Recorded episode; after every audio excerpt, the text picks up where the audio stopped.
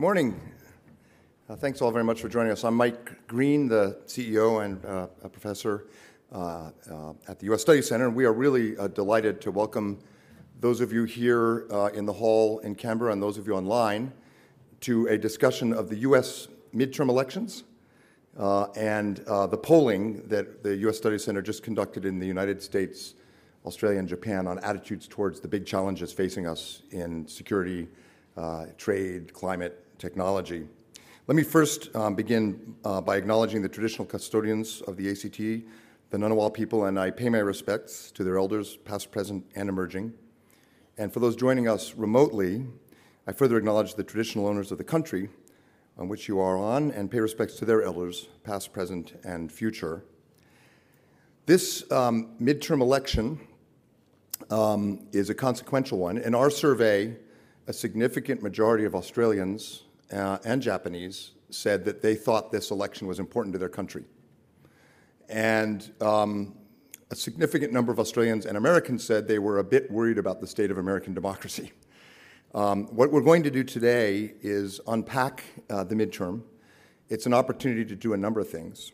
Um, we are going to um, brief you on our survey results, and there's a copy of the report here. It's not, this is the tip of the iceberg. We actually have a lot more data for those who are interested, which we'll have up on the website uh, or available for those um, who are truly uh, immersed in American politics.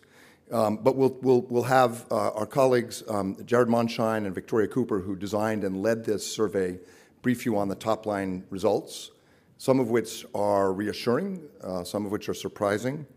Um, we'll then um, uh, turn to a panel of um, U.S. Study Center experts um, uh, moderated by uh, Victoria Cooper and including Professor Peter Dean, uh, our Director of the Foreign Policy and Defense Program, Dr. Mia Hammond Airy, the Director of Emerging Technology Program, and Dr. Peter Lee, who's a research fellow in foreign policy and defense, to unpack some of the national security uh, implications of the survey. Um, I've been doing um, public opinion and elite uh, surveys um, on uh, the Indo Pacific and in the Indo Pacific for 20 years. um, polls are not predictive. Just because a large majority of Americans say that the Trans Pacific Partnership is a good idea does not mean the United States will join the Trans Pacific Partnership. But it does give you the beginning of a conversation about what's possible and what the, what the areas of friction might be um, in America's relationship with Australia, with Japan, with the region. So that national security panel will unpack some of those and, and, and, what the survey suggests about the agenda for AUSMIN and AUKUS and technology and um, the alliance in Australia. Um, I'll then um, invite uh, Jane Coaston from the New York Times uh, to um, give some remarks and uh, answer your questions. I'll engage with a dialogue with her. Uh, Jane Coaston is one of perhaps the best um, uh, observers and analysts of the American zeitgeist, of the American debate, of American political discourse, and will put in perspective what this moment in uh, history means for the United States um, as a democracy uh, uh and, and our political discourse. Um, we will uh, then um, uh, turn over to uh, Jared and Ron Brownstein from The Atlantic, who's going to give us more of a mechanical, almost um, sport uh, framing of the election who's up, who's down, what to look for, what this means for the horse race for 2024 presidential election. So Jane will give us the, the, the, the spirit, and, and Ron will give us the, the, the contest um, and what we should look for. And, um, and then uh, Jared and, and, and, Victoria will wrap up with some, some concluding thoughts about what we've heard during, uh, during the day.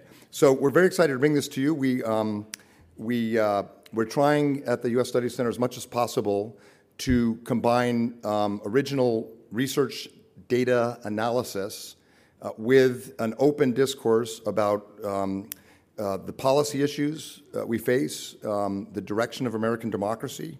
Some of you have heard me quote um, Lord Carrington, the British Foreign Secretary in the 1980s, who during the Reagan administration was um, hosting a meeting of NATO foreign ministers on the European and Canadian side before meeting with um, the Americans, and they were all complaining. The Americans are too unilateralists. The Americans rely on nuclear weapons too much. The Americans rely on nuclear weapons not enough. Um, it went on and on, and then Lord Carrington reportedly turned to them all and said, Yes, yes, everything you say about the Americans is true, but they're the only Americans we have. um, and that's sort of the philosophy for the center. Put it all on the table, good, bad, and ugly. Um, as Kim Beazley, when I first met him many years ago as a young scholar, said to me, America's not good, America's not bad, America is. um, and therefore, um, for close allies and partners who broadly share our, our values and our strategic interests, um, learning how to interpret, analyze, and cooperate with um, uh, this, this country of mine is, um, is critical and critical for Americans. And in our survey, you'll see Americans think uh, more than ever before, by a significant increase over the last two years, that Australia makes us safer, makes Americans safer, and Australia's voice will matter. So it's important to us that Australians uh, at all levels are informed about and thinking about uh, the trajectories in the U.S. and how to shape um, the alliance and Australia's interests. So let me, before I turn it over, though, to um, Jared and Victoria to run you through the survey, let me just say how honored we have to have Ambassador Yamagami of Japan joining us. Um, I just came back from Tokyo. Um, I met the foreign minister and, and other senior officials and politicians. Uh, was just as Prime Minister Kishida was meeting Prime Minister Albanese in Perth. Um, I have to say, Ambassador, people in the foreign ministry, in the in the Diet, were giddy. They were excited about what you're doing. They were excited about Australia. um, again and again, I was told um, Australia is the fastest growing security and economic relationship strategically for Japan, and second only now to the United States, which is a credit to your good work, but also an enormous burden on you to continue delivering. So, if I could, uh, before we go into the survey, um, invite um, uh, Ambassador Yamagami to give us some framing remarks. We, we surveyed Americans and Australians, and this time Japanese, because no three countries are more closely aligned uh, on the challenges we face. Ambassador, please. Uh, sure, sure, thank you.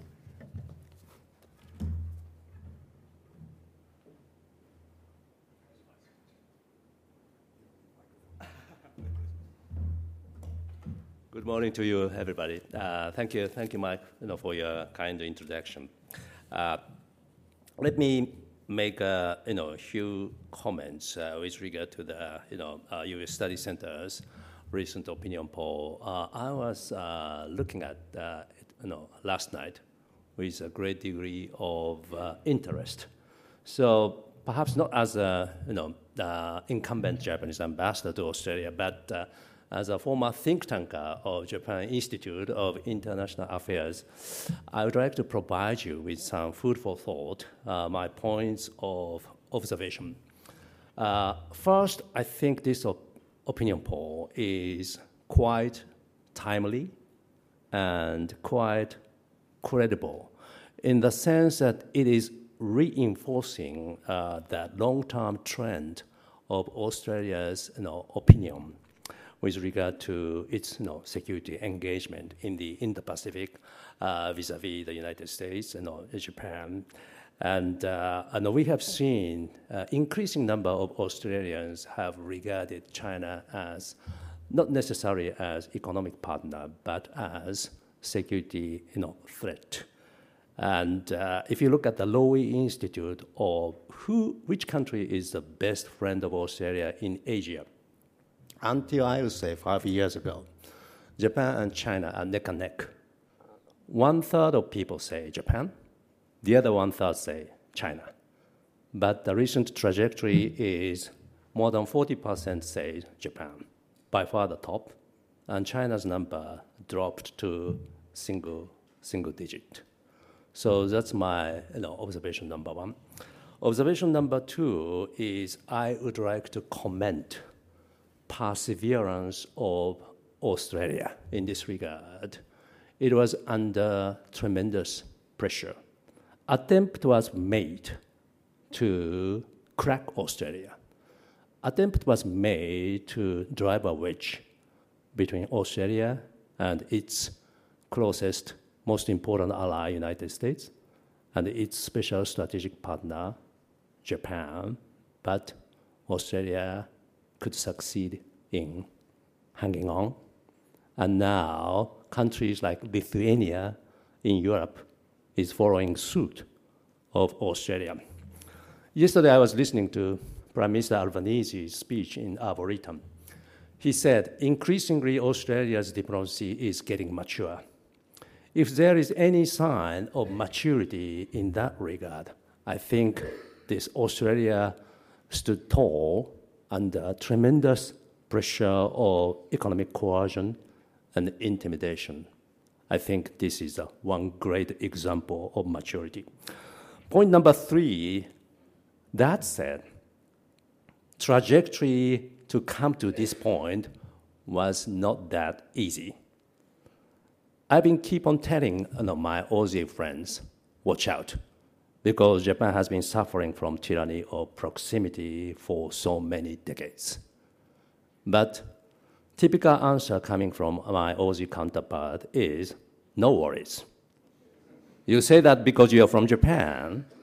Japan has colonial history.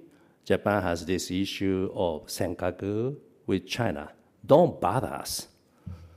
And, uh, but after Australia has been subjugated to economic coercion, intimidation, I think we are now in total sync after sharing values and sharing strategic interests.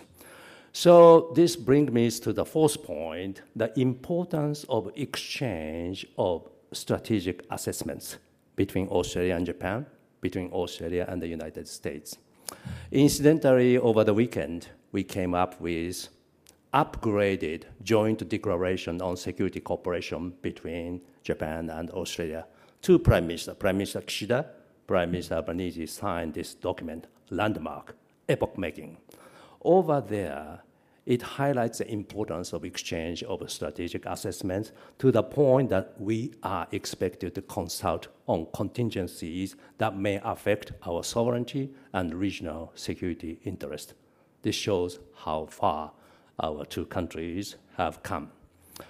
Finally, my you know, fifth point is I think this public opinion demonstrates to the international community that wolf warrior diplomacy is not working. It's been serving to lose friends. Respected Chinese former ambassador here, Madame Fu Ying, about a year ago, she wrote an article in People's Daily. She is calling on China to become a country to be respected, trusted, and loved. If that is the case, is this the way to be selected by policymakers in Beijing? I think this public opinion is posing that question to China. Thank you very much.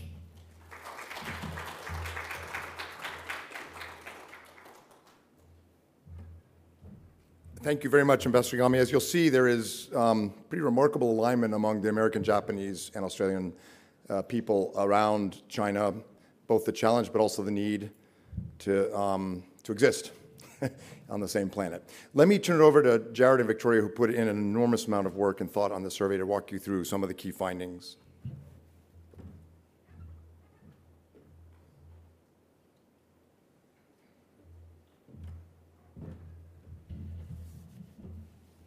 Everyone. Thanks so much for joining us this morning. Hope everyone has uh, recovered from budget night. Appreciate you joining us today.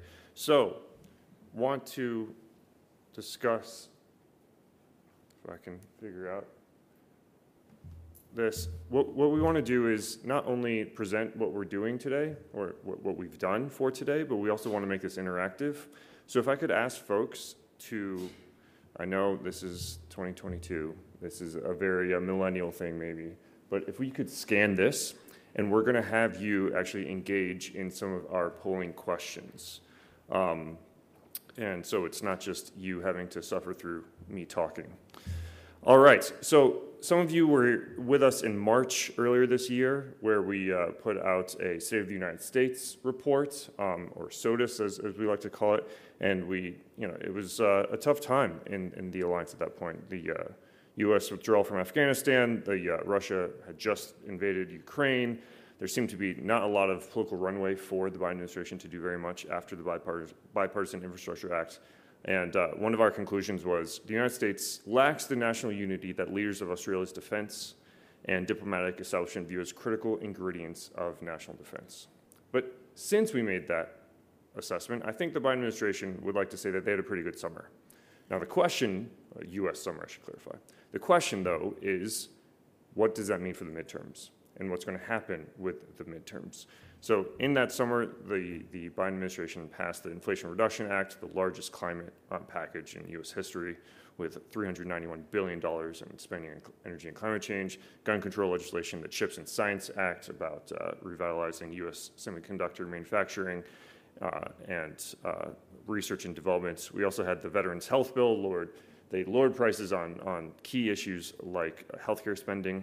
Um, and then you had the Ukraine and the response to the Ukraine, which I think for the most part has been uh, pretty positive uh, or perceived to be positive. But with that said, you only need to look at opinion polls of President Biden and the fact that very few Democrats are actually campaigning with him to see that maybe it's not really translating into political success right now. Um, there's still a lot of work to be done. And actually, just in the last 24 hours, Gallup came out with um, a fascinating stat, and and the, the, the, quote is Americans have as little optimism as they have had in any time in nearly three decades about young people's chances of having greater material success in life than their parents. That's 42%, and that's uh, the highest since 2011. Now, what, why is that relevant to Australia? Because US foreign policy starts at home you need to resource it. You need the political um, support to make those tough choices. What AUKUS resoundingly popular uh, in the U.S. and Australia, but you need this stuff is not easy, not cheap, and you need to start making some tough choices. And the implications for allies like Australia and Japan are pretty significant. Um, as Mike said, it was 75 percent of Australians and 73 72% of Japanese respondents said that the US midterm elections were somewhat to very important to them. That's not normal.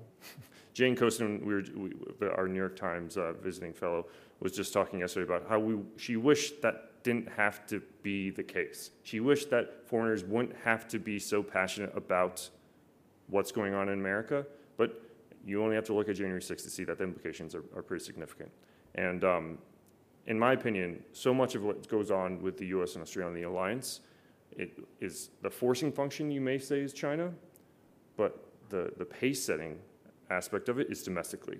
How are we going to resource AUKUS? How are we going to make those tough choices? You need to have the political support to make those tough choices. Um, so, our polling just so folks know, you can see this in the methodology, just so you understand that we didn't just uh, paint some nice pictures. These are actually uh, uh, statistically significant conclusions. So it was taken from the 5th to 9th of September. Uh, over a thousand respondents. We did this with YouGov, our partner on this, uh, in a thousand respondents in the U.S., Japan, and Australia. So what we want to do is quickly give a teaser some of the um, some of the responses from this. Great. Can you guys see that? Can you, on your phone, sorry, I should clarify. Yeah. That is the meta question. This is what we asked basically with our State of the United States in March, and this is why we're talking about domestic issues in the US today, here in Australia. If I can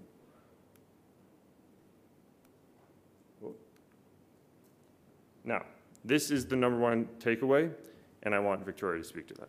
Yeah, sure. So, our number one finding is that uh, Americans have generally woken up to the security benefits of the alliance. So, we found a record 58% of Americans say that their alliance with Australia makes the United States more secure. And that's a 14% increase from when we asked in t- December 2021, um, uh, where only 44% said the same.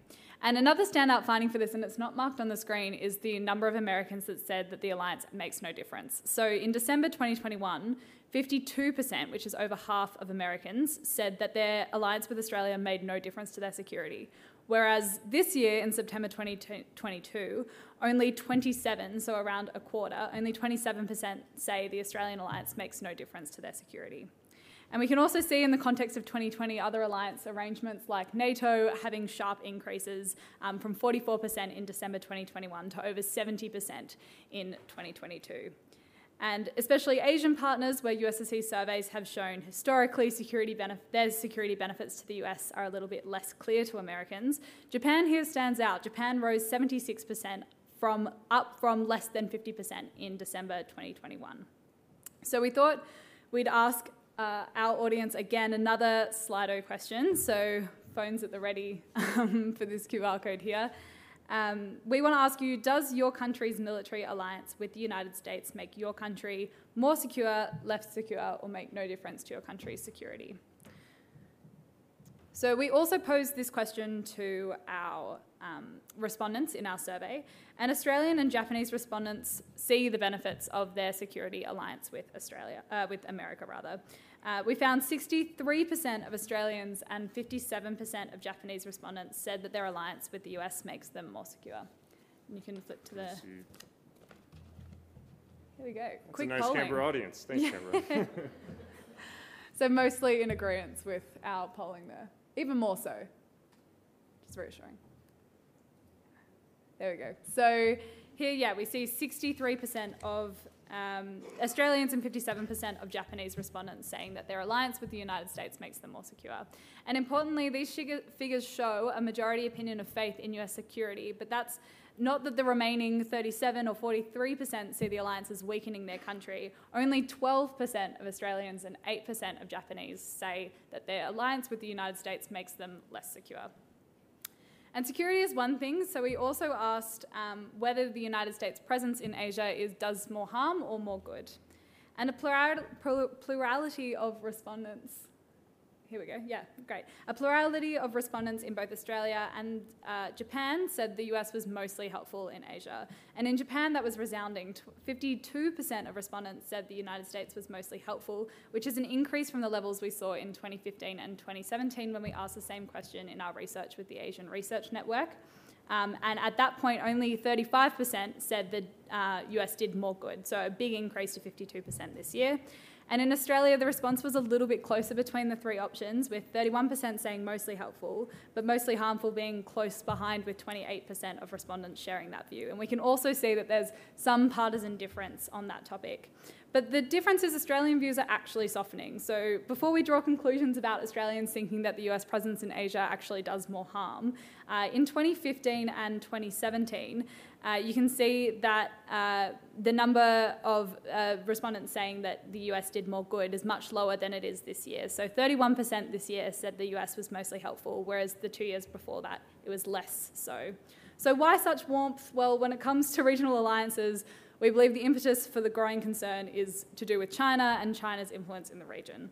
So USSC polling in 2021 showed a dramatic increase, you can see it there on the screen, on the number of Americans describing their, uh, China as an enemy of the United States. And our polling in 2022 shows that that view largely persists.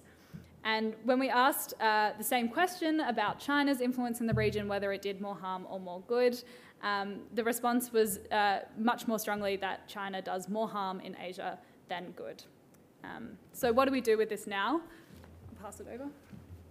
Now it's a question of operationalizing these, these findings, right? Operationalizing the support, operationalizing the fact that there's record, record support for alliances, and also a, a, a steadying and I think a calcifying um, view of China in the region, as, as uh, the ambassador said. I think uh, Wolf, Wolf Warrior diplomacy has not worked. And so what we wanted to do is we provided some hypothetical situations, uh, one of which was Taiwan, how to respond to an invasion uh, a Chinese invasion of Taiwan. And what we found really fascinating on this is the fact that uh, the, and you probably saw, may, may have seen it in The Guardian, but nearly half of Australians would be willing to send troops to Taiwan in an invasion. But what, what's important to note is that it says sending troops to help the United States defend Taiwan. We did not give U.S. Um, respondents that answer. And so um, may be unsurprising then that American responses to sending troops was a bit lower than that. But one, one could say that, that uh, Australia was a bit more hawkish in terms of defending Taiwan than the US was to a certain extent. As you can see here, just uh, in, in Australia is 46% agreeing, all respondents sending military troops, and in the US it was uh, 33. Um, so, uh, just to skip forward because we're a bit short on time, uh, you may hear a lot about um, trade and what, uh, wh- how the U.S. is just not going to engage with it, as, as Mike said earlier. Um, This was one of my favorite results. Only 40% of, of Trump voters are actually against TPP. Again, I think this, in my view, is some, an opportunity for, um, for Americans and Australians to work with their members of Congress to talk about this more thoroughly and talk about the benefits, and also for political elites to really set the agenda. Um, and obviously, Australians would be very keen to have um, the US join TPP, and we asked the Japanese and uh, Australians and Americans about other uh, hypothetical um, countries joining TPP, and um, on the whole, everyone is keen to have the US and um, South Korea and a few others. But I just I want to move forward because we're short on time um, because our, one of our next panelists has a hard stop at 10 a.m. So um, we'll be back on stage later. But for now, I'll pass it to uh, Victoria for your conversation with our panelists. Uh, yep. Not sure if I'm. Just...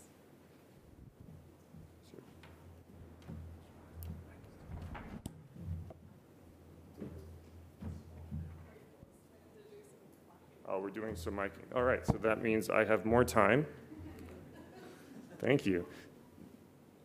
We, we have more time to go back to another hypothetical and that was Solomon Islands. So we had Taiwan, that was one hypothetical. The other was uh, China building a base in the Solomon Islands. And um, Mike, Mike uh, and uh, Victoria and I had some fun with this one. Um, we offered a, a, pretty wide range of options. But what, what I really find in both Taiwan, the Taiwan hypothetical and the Solomon Islands hypothetical, is the fact that you can see that calcification of views of, of China and support for alliances, but you can also see there's not a lot of support for using military force against a base in Solomon Islands. There's, there's some nuance here, right? And I think with Taiwan in particular, it's the Ukraine model. With this one, I don't think um, the publics have been, in, in the US and in Australia, I don't think the publics have been primed in the way they, on, on the Solomon Islands in the same way that they have on Taiwan. But I think there is something we said about the fact that the most popular option uh, is economically isolating China and providing Taiwan with weapons for, in, in the Taiwan scenario. And then with the Solomon Islands, everyone agrees in the US and Australia about increasing diplomacy in the region and offering the Solomon Islands a better economic deal. And punishing the Solomon Islands economically, not popular. I think there's, there's something said about the carrot versus stick approach. All right, I think our panelists are mic'd up, ready to go. Not sure if your mic is working though. Oh, oh here we go. That's oh, jarring.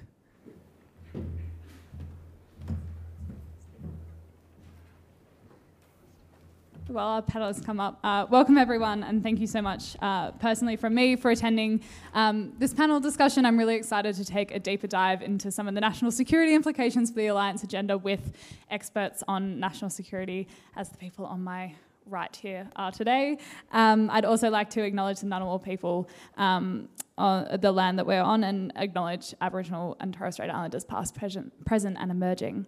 Um, let's get straight into it. As we said, uh, we've got a hard stop at 10, so I want to imbue this conversation with as much um, detail and expertise as we can. So I'll introduce our panelists. Uh, Professor Peter Dean is the Director of Foreign Policy and Defence at the United States Study Centre. Uh, previously, Professor Dean was the University of Western Australia's first Chair of Defence Studies and the inaugural Director of the UWA Defence and Security Institute. He also served as a Pro Vice Chancellor at UWA and held a number of senior roles at the Australian National University's College of Asia and Pacific and Strategic and Defence Studies Centre, and he is currently a non resident senior fellow at the Atlantic Council. Next, we have Dr. Miah Hammond-Errey. Uh, she is the new director of the Emerging Technology Program at the Studies Centre. And before joining us at the Studies Centre, uh, she had her work explored the uh, intersection of emerging technologies and security. And she was a senior analyst at the Australian Strategic Policy Institute and has published across several mainstream uh, media as well as think tanks and academic and military press. And finally, Dr. Peter Lee is a research fellow in the Foreign Policy and Defence program at the United States Study Centre. His work explores the security dynamics in the Indo Pacific, including US foreign policy, middle powers, alliance politics, and regional cooperation. So, to get straight into it, I want to open with a question to all of our panel members. Um, so, what do each of you, as experts working in the national security space, um, what do you think is important to be watching in these midterm elections coming up? And I'll start with you, Peter.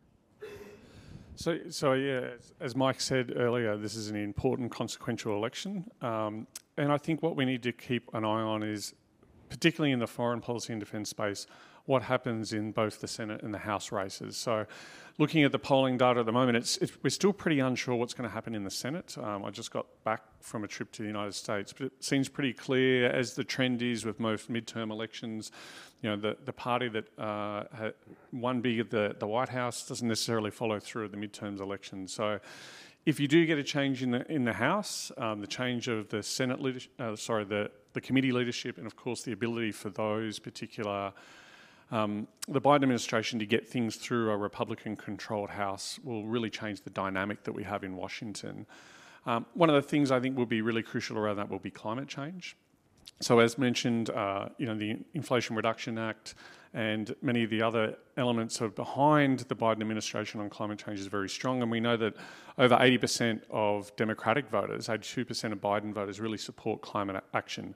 That's not so the case with the uh, with the Republican Party. Uh, there is now a Republican uh, caucus around climate change action. It has about 70 members in it, um, but it's going to give you more slow incremental change. And I think if we're going to get a lot of action on climate change, if there's a flip in the House, I think it will mainly be framed within the context of competition with China and uh, energy dependency on Russia. So I think that's something to really keep an eye out from the midterm elections to see how that direction goes. Great, thanks. And I'll pose the same question down the line. Sure. Um, so I think just to take it a step back, one of the sorry, some feedback there. Um, you know that national security is about defining our values as a society and you know how we choose to protect them and so it might seem really obvious but it's really critical that we have a great understanding of you know the values um, of our key allies in such a critical time uh, in the region and in our alliance and you know as you've kind of highlighted and i'm sure will be foreshadowed uh, in the future panels, it's clear there are some deep divisions in the US on value issues that really relate to Australia.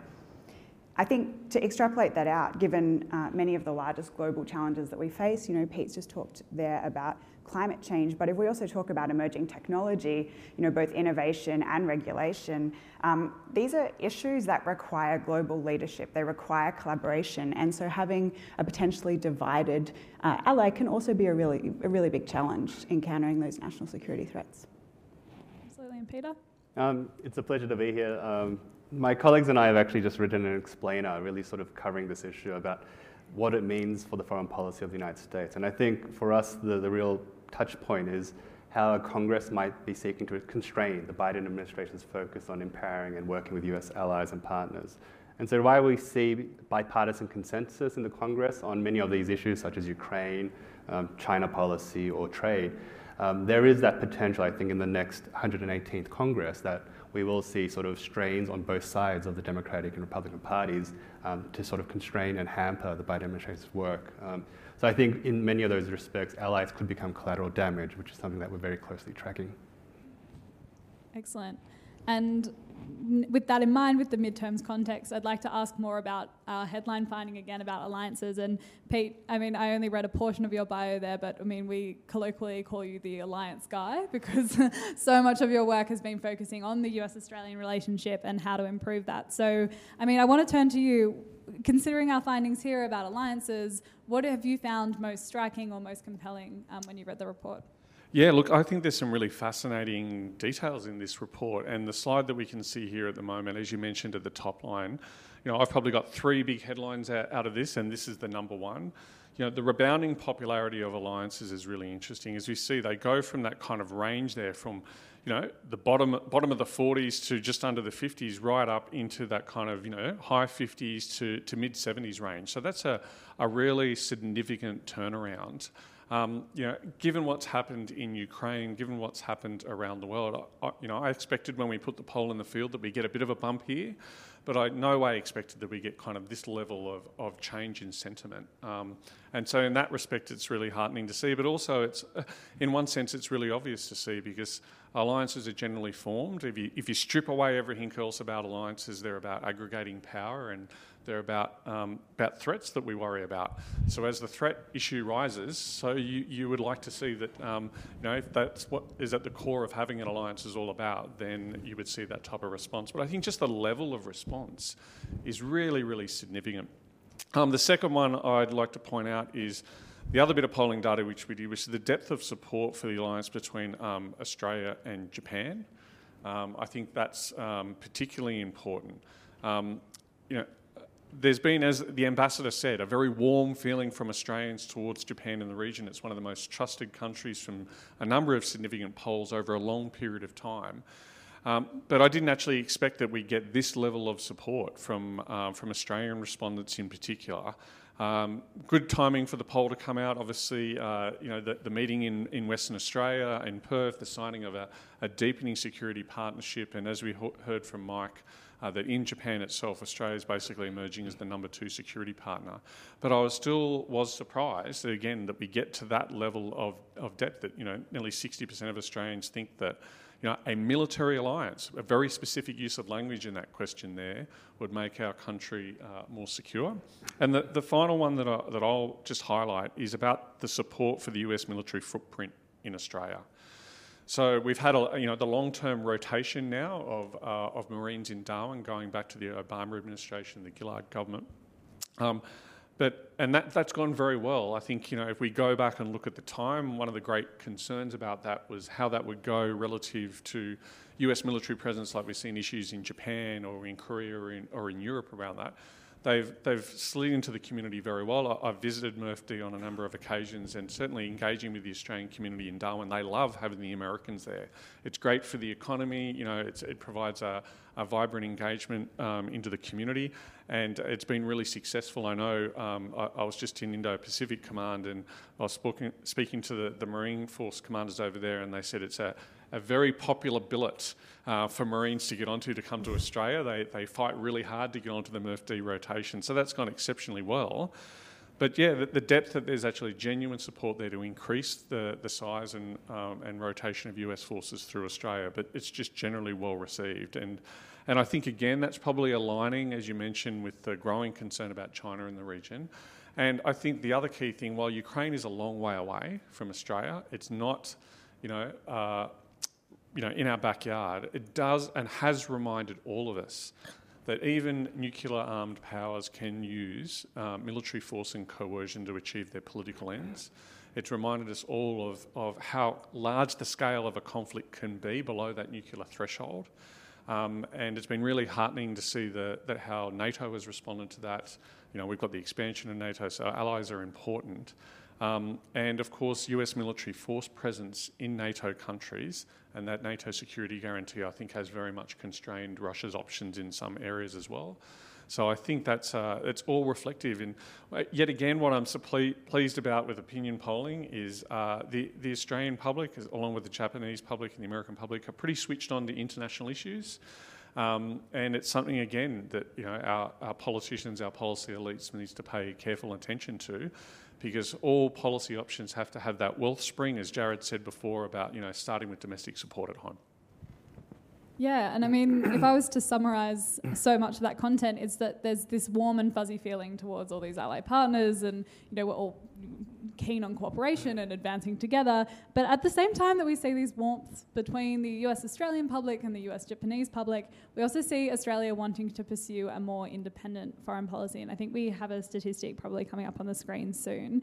But so, what do you think is driving this trend that so many Australians think it's very important? You can see there 44% of Australians thinking it's very important to pursue a foreign policy that's independent of global powers. What, what's driving that? Look, I, I, think this comes down to the notion question of sovereignty. All, all, nations, one of the things that defines a nation state is, is having a level of sovereignty. And Australians have always been keen, while they've always been strongly supportive, as opinion polls have shown for year after year after year of alliance with the United States of America. it's always uh, there's an element of that that's deeply ingrained into the Australian political discussion, as it is with most other US allies, about maintaining a level of sovereignty. So if we go back and look at the you know the 19 sort of 60s, 70s, and 80s, when there was a, a huge discussion about the joint facilities, about Pine Gap, uh, about Northwest Cape, etc. Um, we developed the concept, you know, um, during particularly the Hawke administration under um, Kim Beazley, as, as Mike mentioned before, of full knowledge and concurrency that these are joint facilities. They're not US bases on Australian soil. They are jointly run and manned between Australians and Americans, and we get full knowledge and full concurrency of the information, which helps maintain Australian sovereignty around these particular issues. And I think this question of sovereignty, as we're seeing a changing regional strategic balance, is becoming more and more heightened. Our new foreign minister, or not so new now, our foreign minister Penny Wong, has used this notion of um, having a strategic equilibrium in the region a lot. And behind that, she talks about the importance of that strategic equilibrium is so states can have the ability to make sovereign decisions in that um, strategic environment. And I think that, that wellspring comes from also Australia's perspective. We want to, you know, be free from coercion or be able to resist, you know, foreign interference from other states and have a sovereign ability to make our own decisions, but within the alliance context, also having that sovereign choice. So it's, it's really about agency. And one of the interesting things about an independent foreign policy, that, does, that doesn't disaggregate itself from the alliance. Because um, the Australian government made a conscious decision in 1951 to sign a treaty with, with the United States and New Zealand. And every Australian government, every single day since then, continues to get up in the morning and make an independent sovereign decision to keep that alliance. There is nothing stopping, you know, the, the political class in Australia from changing their, their mind. So, this is a part of Australia's independent foreign policy. We choose to be every day in an alliance with the United States, like we choose to have partnerships with other countries like Japan or Papua New Guinea, Solomon Islands, who also needs to be. So, it comes back to that agency. I think there's a bit of a heightened sense here in the public opinion polling, again, as that bit of that hedge against US domestic politics, as we heard. The values issues, um, you know, that Miah raised, the, the questions as, as Jared posed about um, the state of US domestic politics. So while we enjoy all the wonderful benefits of that, the Australian government still wants to be able to go, well, you know, if US domestic politics goes in a way that we're uncomfortable with and the US president makes a decision we're uncomfortable with, we still have that sovereign right to go, actually, we're not, not for that. And what sort of got lost, I think, in the last 10 or, or 15 years or so in the alliance, when we've had such close agreement on many things, is that there has been times in the alliance that we've made significant differences, uh, particularly over trade policy, but also over regional relations with the United States. We just haven't seen that for a while, so it's kind of been out of our short term memory. But any good, strong alliance partnership has that resilience where we can agree to disagree on, um, on some issues. The key is that we've got to talk about them, we've got to be frank and upfront about them. And we have a very robust uh, uh, relationship um, with the United States. I said I, I just got back from a, from a trip to the US, and you, know, you get very frank and robust and open conversations. Um, from both Americans and Australians on this, and sometimes you agree to disagree or agree to work on that particular issue. So I think there's a lot playing into this. But I think, yeah, my headline is it's, it's about that sovereignty question, which everyone's key and in, important about. It's about that agency we want to have. But the big agency around the alliance is that we choose every day to continue that alliance with the United States. And that's a core part of our independent foreign policy that we do have. And speaking of those choices, again, and Peter Lee, I might come to you on this. We polled again about uh, what Australians think about a larger US presence in Australia, our troop rotations in Darwin. And so I wonder, what do you think this polling suggests about public support for a larger US presence in Australia? Yeah, it's a great question, Victoria. Um, I guess just to sort of take a step back, um, for those who follow the alliance, um, if you go back to the end of the Cold War, there was a great debate in the US about becoming a normal nation. Think about people like Jeane Kirkpatrick or Pat Buchanan, who talked about the US becoming a normal nation for normal times. And I think we saw that with President Trump in seeking to withdraw US troops from Germany. So that debate within the US continues about the appropriate level of its force posture and presence around the world. I think the flip side of that is the appetite amongst allies for hosting US forces, whether on a rotational or permanent basis. And so, really, with this question that I wanted to include in the survey was what is the Australian public's attitude and appetite for hosting US presence, and what is the appropriate number of that? And so, quite a lot of polls that have been around in the last few years have you know, generally sort of asked, you know, are you in favour of US force presence in Australia? And generally, it's very positive. Uh, what I wanted to ask for our survey um, in this time was really what that number was, um, and the number of 2,500, and whether the public were for or against that. And so, as you can see, um, hopefully, if we can get um, my poll up, um, we found that about 45% of people were supportive of the 2,500 US Marine for, uh, rotational presence in Darwin. Um, about 27% supported an increase of that. Um, and actually, 40% of coalition voters uh, wanted an increase from 2,500. Um, so I think unpacking that sort of broad 60 to 70% range who support a US military presence in Australia, we actually find that about 45% are happy with where we are today um, after a decade. Um, I, I, thought it was interesting to get the Japanese perspective on this to say what would be a comparable numerical threshold for US military presence. And so, as you know, Japan hosts about 55,000 US forces. Um, in the Japanese figure, it had about 45% support for the status quo of 55,000 US soldiers. 23% of the Japanese public wanted a reduction of the US force presence, and only 5% wanted an increase. So in Japan, that number of 55,000 is broadly in the right vicinity. I think there is scope there for Australia to go further in terms of hosting US forces, but there are limits there that we need to start debating about how many is actually going to be enough. That's a great answer. Um, Miah, I might turn to you. We polled uh, about China, and you know, one of our things was when we found that statistic in 2021, that huge increase, we had to keep checking our numbers, being like, did we conduct this survey wrong? Like, it's so rare to see such a sharp increase in um, public sentiment in that way in our polling. Um, but I think that speaks to this particular geopolitical environment that we are in. So, considering this context, why do you think such a large percentage of, um, oh, actually, we have a statistic coming up, but we have um, findings that a significant number of Australians, Japanese, and US want to collaborate more closely on tech cooperation. And so, in this particular context, why do you think there's such uh, an appetite for this kind of level of cooperation between our countries on emerging tech?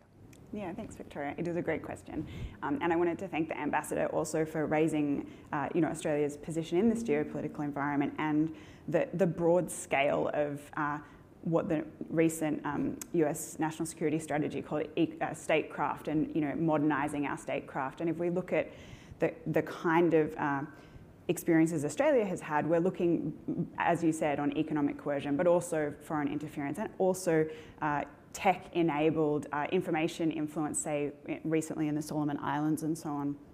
So, I mean, in terms of the geopolitical environment, I want to then step through just, I guess, why technology collaboration might be seen as so significant by those publics. Um, you know, it's really obvious, but technology is an essential and critical service. We're all relying on technology from an individual level, and from a personal perspective, it, it's impossible to avoid emerging technologies in our lives from a national security perspective, you know, as you can see, the technologies um, listed in the poll, artificial intelligence, uh, quantum computing, and semiconductor man- manufacturing, are, are, areas that we've already identified as critical to our national security um, and, and, worth uh, protecting. So when we look, talk through this slide here, um, you can see that strong support. Only 3 to 6% uh, across all three nations expressed any reservations about collaborating with one another to develop these technologies, and over 70% support that collaboration. What's really interesting here is that we didn't actually differentiate between, you know, nation-state collaboration, like government, military, intelligence, and so on, or commercial or, you know, personal. And so what's really interesting is I think this is a reflection of just that uh, pervasiveness of technology in our individual lives and a recognition of how critical it is to our economic success, uh, to our military success, both as individual nation states, but then obviously as a collective. I guess the results don't seem that surprising when you start to think about the role of technology uh, across all of those vectors. Um, and I think w- what will be really exciting going forward is getting a deeper and more nuanced understanding um, of how the consumer, uh, business, and government uh, collaboration will work. I think you know, uh, talking about the, threat that we're currently in and the process of decoupling, we, we, we really need to understand the, the, public sentiment. And that's why this polling is so exciting, because it actually shows for the first time, I think, the way that uh, Australians, Americans, and Japanese feel about collaborating on such a critical national issue, which, you know, going to Peter's point earlier about sovereignty, they're traditionally areas which have been seen as, you know, nation state uh, in, in isolation, and we're starting to see much, much stronger public support. As we continue to decouple, uh, the consumer, business, and government costs for uh, decoupling are going to increase. And so it's critical that we understand public support for that collaboration to, to try and mitigate some of the uh, economic and uh, tech costs that we're going to experience from decoupling. Yeah, really interesting findings on tech, and obviously a very important issue going forward. Um, and it's good to see as well. I mean, it's not quite charted there, but we found that cooperation was quite bipartisan. So, uh, Australian, uh, Japanese, and American, regardless of party affiliation, all were very on board with this cooperation. But, Pete, as you were saying in your uh, opening about what to watch at the midterms, um, not all of this is so guaranteed in America. There's quite a lot of friction between parties, and there's, among many of the issues in the US, one of the most stark contrasts between Biden and Trump voters is on um, collaboration on climate change. And I think going forward, how does Australia, considering its own wants to act on climate change and to engage in this space, how do we uh, collaborate and cooperate with an ally where the partisan difference in the leadership of the Congress or of the of the White House makes such a difference to that kind of policy agenda there? How can we work with the US when there's such a stark contrast between the two parties? Well, yeah, and I, and I, think it's it's wise to remember that uh, not that long ago, only a few months ago, we were still very much bitterly divided within our own community um, around this, and, and it's interesting to see that many argue that the, the change of government in Australia sort of end the sort of climate wars, and I said I think we've seen it so far. Um, that sort of kind of has happened. You know, the, the Teal independents have had a significant impact on the parliamentary makeup. You know, the new leader of the opposition has been, I think, more forward-leaning um, when it comes to climate change. But I think what's the, the wellspring here is the, the community engagement. Now, we do know Trump voters are nowhere near as engaged as uh, Biden voters, but overall in the United States, we're still looking at a significant number of people who believe in climate change and want to collaborate on climate change. And I think this is a really um, strong point. There's, there's strong support for greater collaboration. And that's because global change, is, uh, climate change is not just a domestic issue, it's an international issue. And what I think is really important about this um, is also that it pushes collaboration into a different part of the security realm. So traditionally, the alliance is very much about that hard-end security stuff. It's about the sort of military defence, you know, buying fighter jets, building nuclear-powered submarines, that type of stuff. Climate security is a really critical element of our security relationship. And if you ask young people, in Australia in particular, about where they think the alliance should work more closely on, overwhelmingly it is on this climate issue. Um, I've done a series of roundtables with young emerging leaders in Australia now over about a four year period, about 150 of them. Each of these groups worked independently. I didn't tell them what the other group was doing. Every single one of those groups put climate change as the number one issue of where the Alliance should collaborate on. And interestingly enough, I've got another report that will come out through USSC um, in first week of December of this year, which goes beyond the sort of polling data into focus groups with the Australian community. And they also say the same thing that you know there's great military hard power cooperation in Australia, but there's so much more opportunity in this relationship, particularly in climate and clean energy technology, economic cooperation, and people to people cooperation.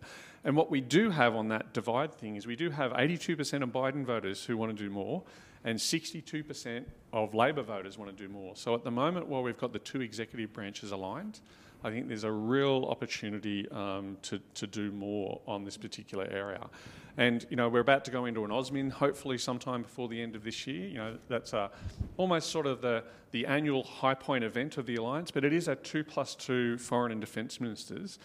Um, meeting, I think we really need to start to look at what other kind of bilateral cooperation can we get, you know, getting Chris Bowen, getting Tanya Plibersek, getting the, um, you know, even people like Jason Clare, the education minister, and, um, you know, uh, the finance and, and uh, treasurer involved in equivalent meetings with the US because there's so much more collaboration I think we can do in those spaces. And overwhelmingly, our publics want that.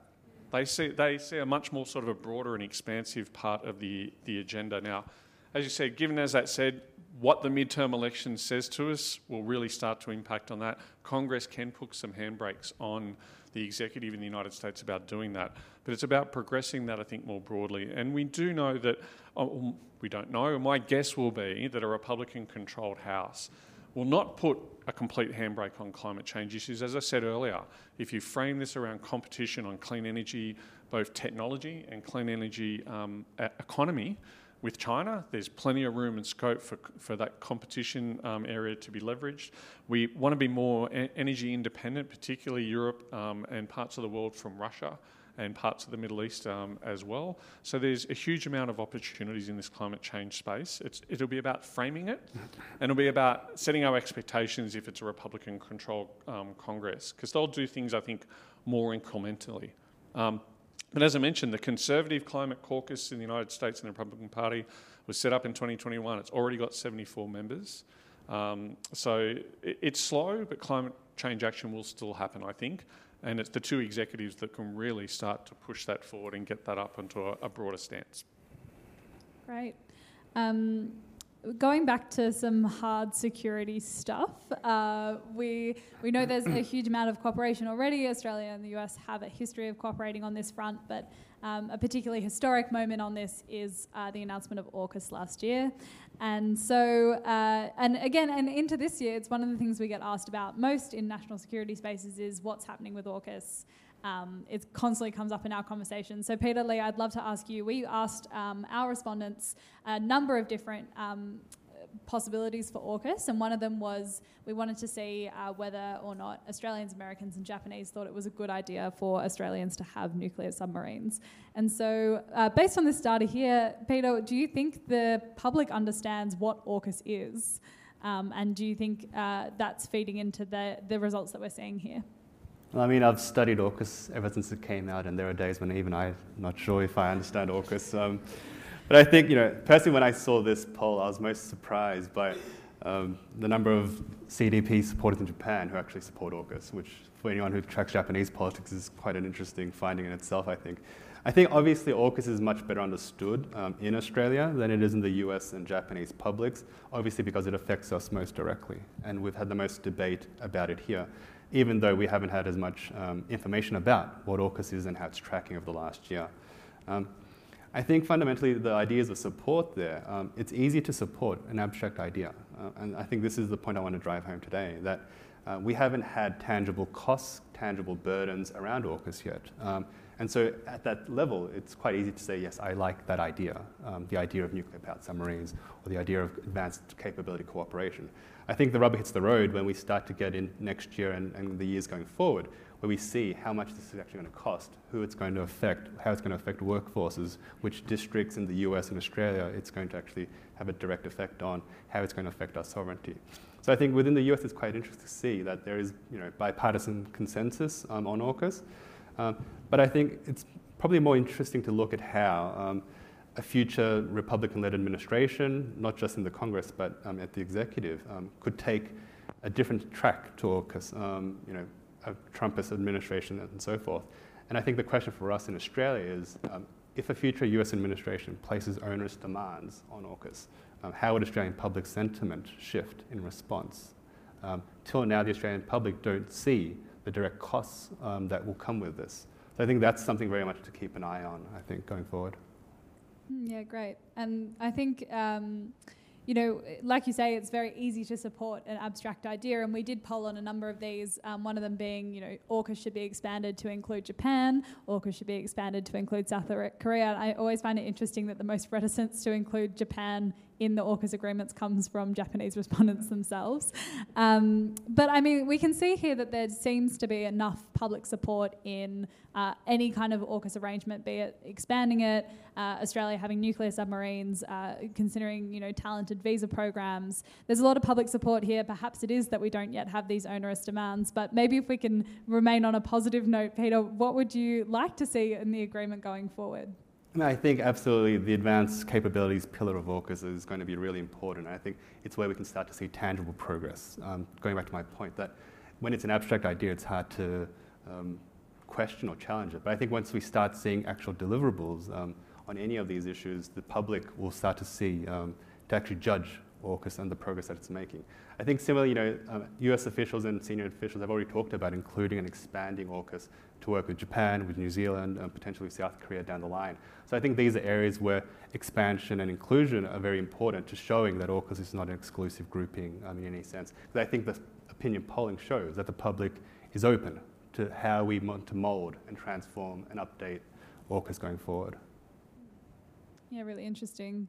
Um, Miah, I might turn to you. Um, we've seen a movement in the emerging technology space of Australia and the US trying to decouple their technologies from China.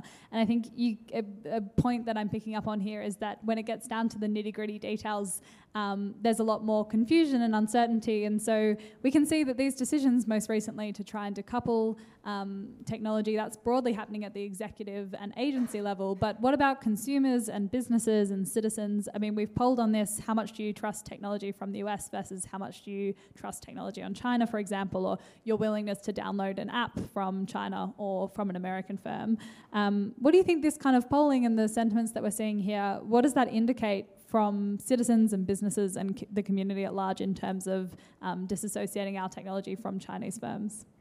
It is a great question. Um, I, I want to kind of just echo your comments here about how easy it is to say you will or won't do something um, when you're not actually faced with that practical challenge. Um, I did try to to cross-reference the TikTok downloads with a number of under 30s who were going to, and I'm not a maths major, sorry, Mike, so uh, we'll have to leave that to someone else. But I think you, you are seeing these decisions being made, uh, you know, at the executive level. They are reflective of, you know, intelligence and strategic assessments in in Australia, in China, in uh, sorry, in Australia, in the US, in the UK, um, and other countries about the threat that some of these uh, technologies are posing, or the lack of um, the absence of those technologies would pose uh, for our nation. So I, don't think that, that that is out of step. The threat is out of step. Um, the response, sorry, is out of threat with the step.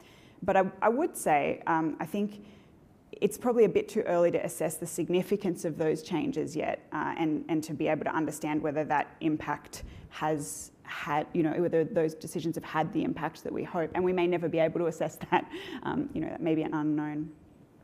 Uh, I guess, you know, this, this polling is really exciting in some ways because it's the first time we've seen uh, the way the way that we feel about technology and the lineage of technology and what that might mean for individuals uh, and for, for businesses.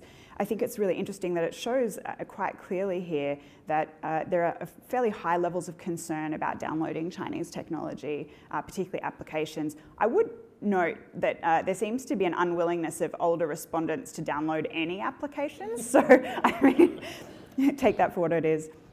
Uh, it, it, shows there's a, uh, there's a, much higher level of distrust of technology from China versus the US. Uh, and uh, not shown in this particular poll, but in, in one of the other polls uh, questions that you've asked, the, there's really high levels of support, uh, I think, across all three countries for maintaining and even increasing restrictions on Chinese tech into Australia. and, and that's also a really interesting outcome. Another poll, another question in this poll shows Australians, as well as US and Japanese uh, respondents, were willing to pay considerably more for technology not from China. And again, I think this really indicates uh, a willingness to, to better understand our tech lineage. You know, government, consumers, um, and businesses, they want assurance that the hardware and the software that they're purchasing is effective, safe, and built by a trusted entity. And I think this really comes back to that tech collaboration. And, you know, uh, as Pete said, we have really considered uh, the alliance in such a military perspective, but actually broadening this alliance out, we're really talking about collaboration in new areas. And technology shows here uh, th- that we're really interested in collaborating in technology. We need to collaborate in order to actually be able to decouple and to, to mitigate, you know, that diversifying supply chain, diversifying uh, our trade relationships too, to counter the impact and the costs of that decoupling. So I think these are really exciting figures, and I can't wait to explore them more. Can I can I add something?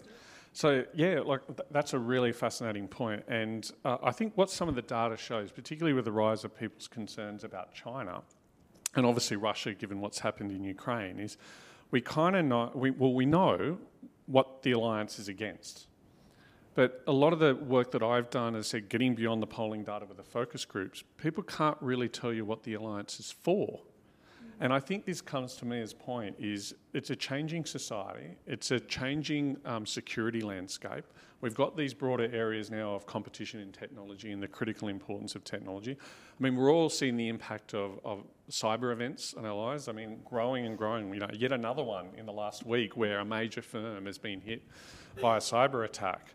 Um, so it's about you know reframing the alliance and contemporising the alliance, and I think mm. that's a really important part. The tech is a really critical component, component of that, as is climate change, as is some other areas, because as generations change as well, you know, the, their interests and what they see as critical, and if the you know if the relationships don't move with them, um, and with the events and the issues at the time, it, it, it'll people start to wonder what it's for and where it's going. So we kind of know what it's. Um, the public is telling us we know what it's a, it's against. We know the threats and the concerns we have.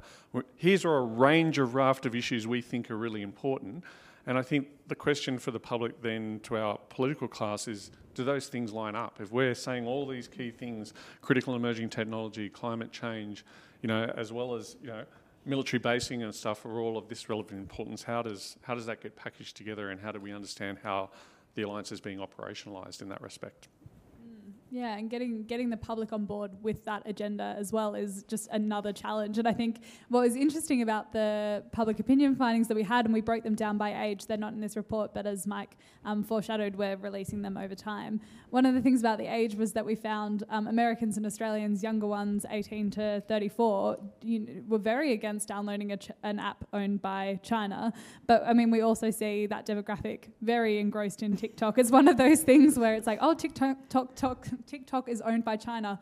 Oh, that's no good.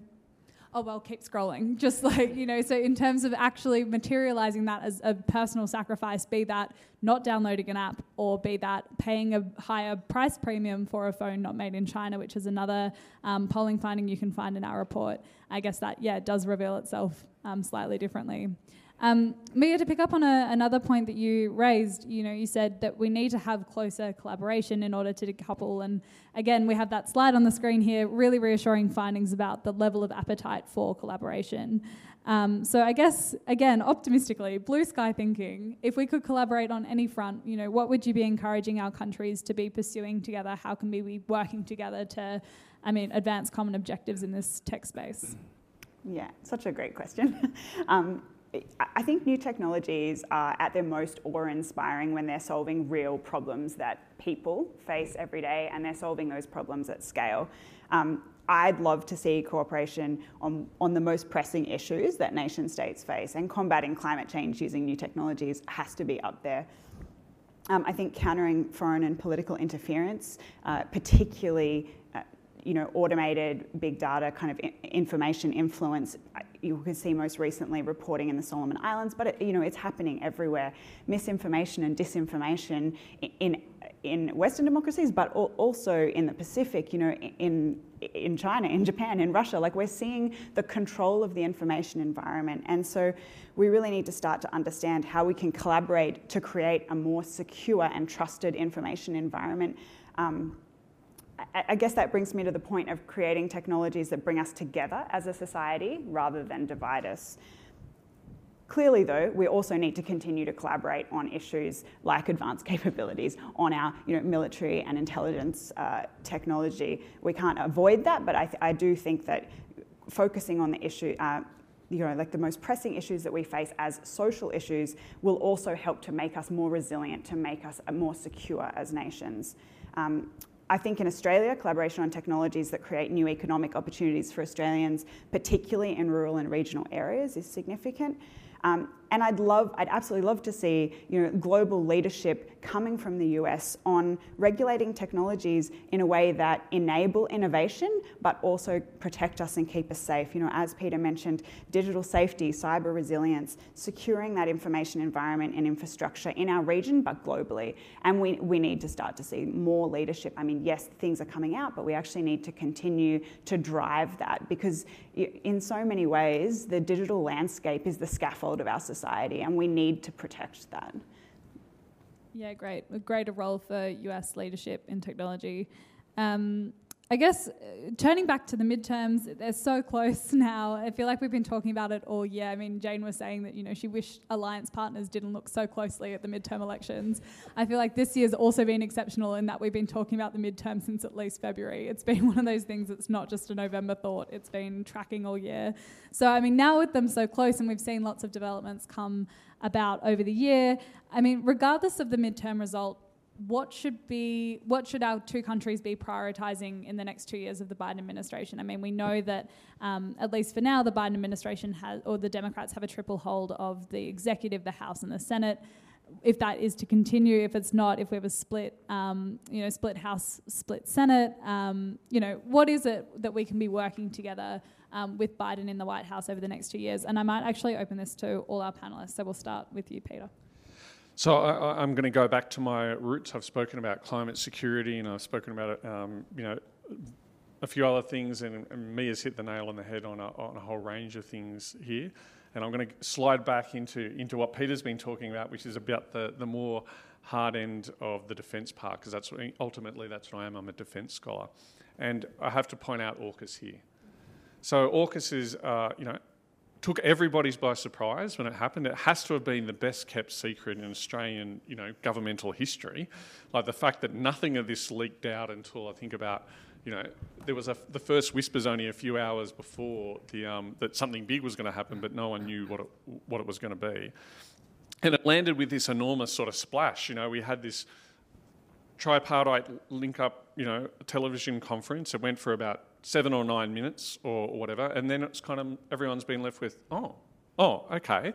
And it's sort of been very focused on nuclear powered submarines. Um, that has been a really, you know, that captured headlines around the world. If, you know, if you ask people, if you say AUKUS and ask them to say one word in response, it would probably be submarines, right? Or nuclear, nuclear powered submarines if they've got a couple of words. Um, but there's this pillar two part of AUKUS as well that we need to consider. But holistically, I think with AUKUS, we need a much better public information campaign. Um, you know, I think from all three governments, but you know, to, to look at Australia, for instance, um, you know, we've had no statement to Parliament on this. We've had one press conference. We've had most of the information has been, you know, after there's been AUKUS meetings, there's been a White House release on, on what the agenda is um, and that type of stuff. But in this poll and in some other work that I've done, there's a, as Peter said, there's not a lot of knowledge about AUKUS out there. So people are quite unsure where this fits in.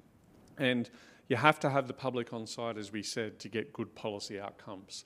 So there's got to be much more of a focus on that. But that's also important to counter the misinformation campaign. So we saw a very active misinformation campaign where certain states around the world were trying to argue to countries in Southeast Asia and other parts of the world that, well, this is really about Australia getting nuclear weapons, or this is really about nuclear armed submarines, not nuclear powered submarines. And that's just simply not the case. I mean, one of the things we did in the FPD team a little while ago about AUKUS at the anniversary was put out, you know, this is what it is and this is what it's not, because there was a lot of misinformation out, out there about what it actually is. Um, so we've got to bring broad support. Now, the government has indicated that there'll be a, you know, there'll be a report. Jonathan Mead's report will go to the Australian government um, in uh, March of next year. That's based on a very close collaboration with the other countries, um, and so there'll be a big announcement sometime around March or April, right, about whether the future of this submarine enterprise, and that's a big ticket, big dollar figure announcement. You know, we were looking at $100 billion for, you know, non-nuclear powered submarines. God only knows what uh, Admiral Mead's going to come up with a number on. Hmm. and that's particularly hard because the US and the UK can't actually tell you what the cost is of, an, of one nuclear powered submarine because they don't work that way. You know, the US work on a continuous build process.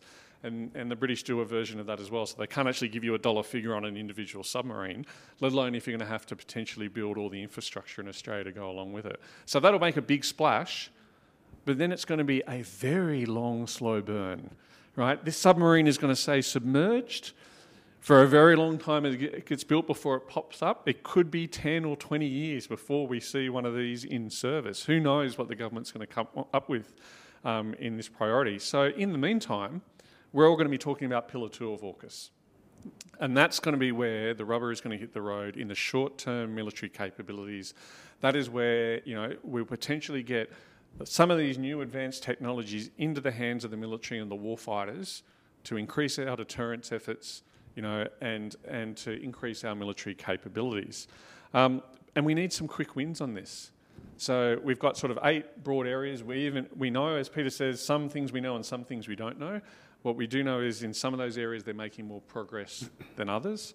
But we, you know, I think we'll really see a, a big tick mark when there is the first capability fielded.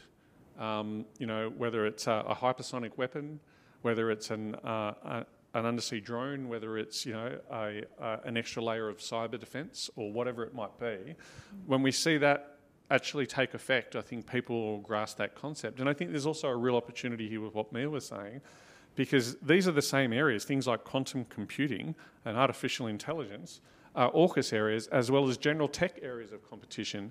And the thing that strikes me about this is, you know, once upon a time in the Cold War, much of the technology that, that was developed through the militaries then would filter down like the internet into, into our lives.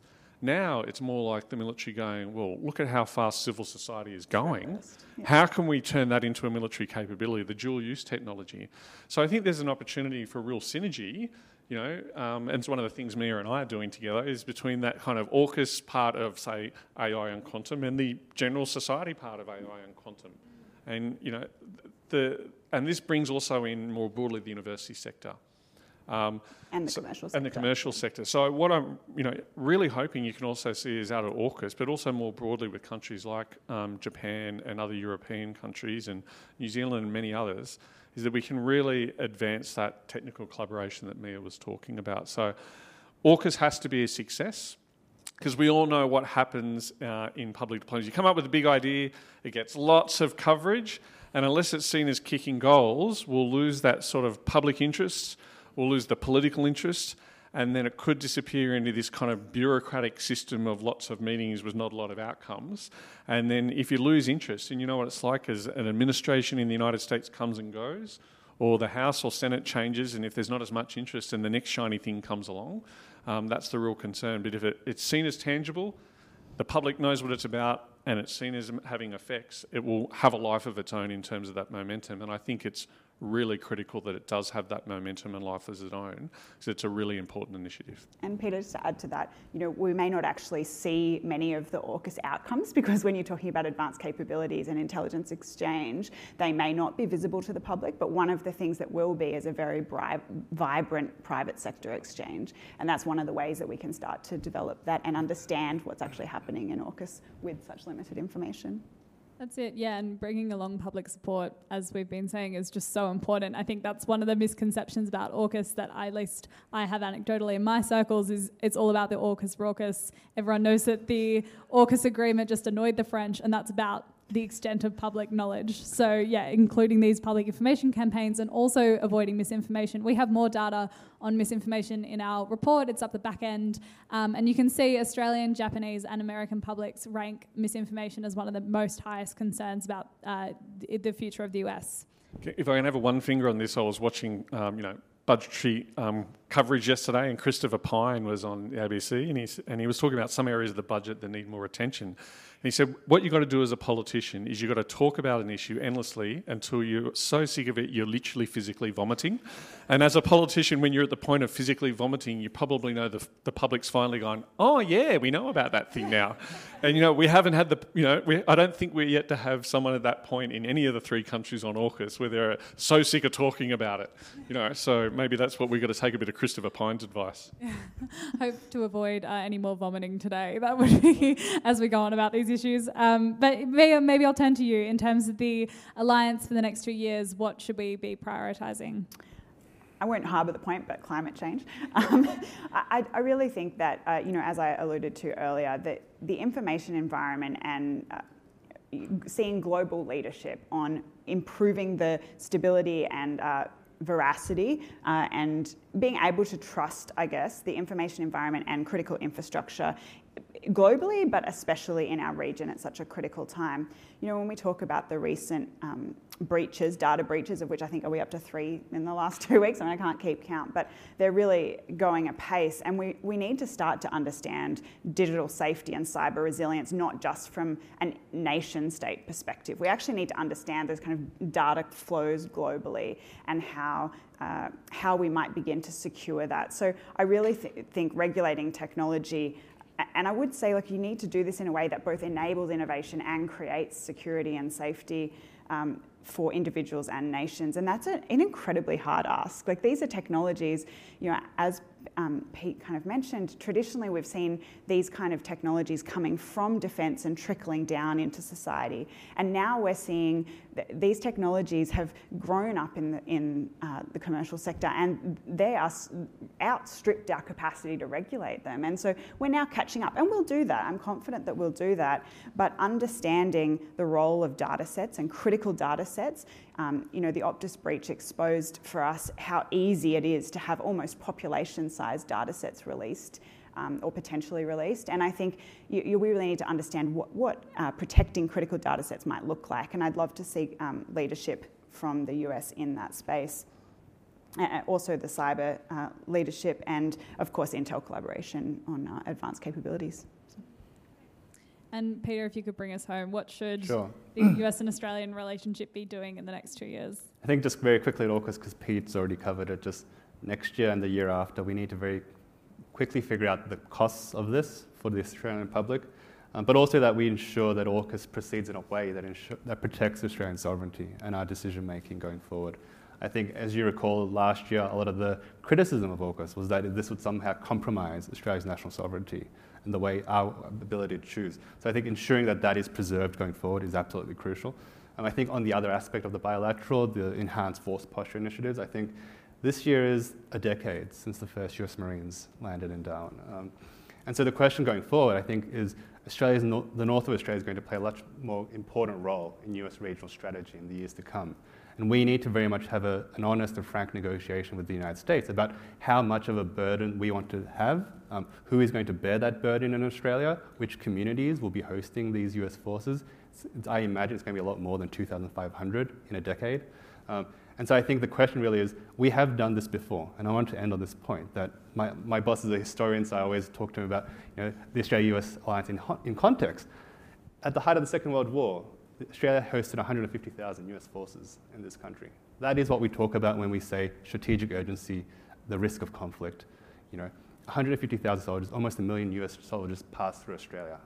Um, that is what a high burden looks like. But we chose that and we did that. So I think we need to have discussions about how much we want to host, what kinds of capabilities we want to host in Australia, um, and ensure that the Australian public comes along with us in that discussion.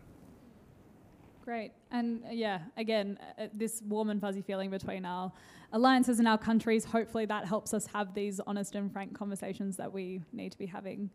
Um, I think we are running out of time swiftly, so I'd like to, um, yeah, if you could join me in thanking our panelists for such an intriguing discussion. Um, and there's plenty more findings coming from our report, um, both in the national security space and in uh, the domestic politics space. So stick around, and I will hand over to Mike. Um, thanks very much, Victoria. That was exactly what we wanted to do with the survey data: is to think through not what the survey results predict will happen in policy, but what it tells us about the political and um, strategic and ideological landscape. Um, and so we will be rolling out a series, actually, of more in-depth working papers that use the survey results or pieces of them um, to, to uh, make recommendations uh, on trade, technology, defense. And just to be clear, Peter Lee and the U.S. Studies Center are not proposing that Australia host 100,000 U.S. troops and that a million troops pass through Australia, although you could easily find a million members of the U.S. military who would like to. um, so we're going to try to turn this into um, uh, solutions and ideas for the alliance. We'll take uh, uh a break until 10:15 um, because we're a very bicultural organization. We're going to have both a coffee break and a tea break, um, and then we'll come back and Jane Coaston will join us from the New York Times um, to talk about what this moment means in the American uh, political um, uh, life uh, and, uh, and zeitgeist. So thank you all very, very much. See you back in 15 minutes.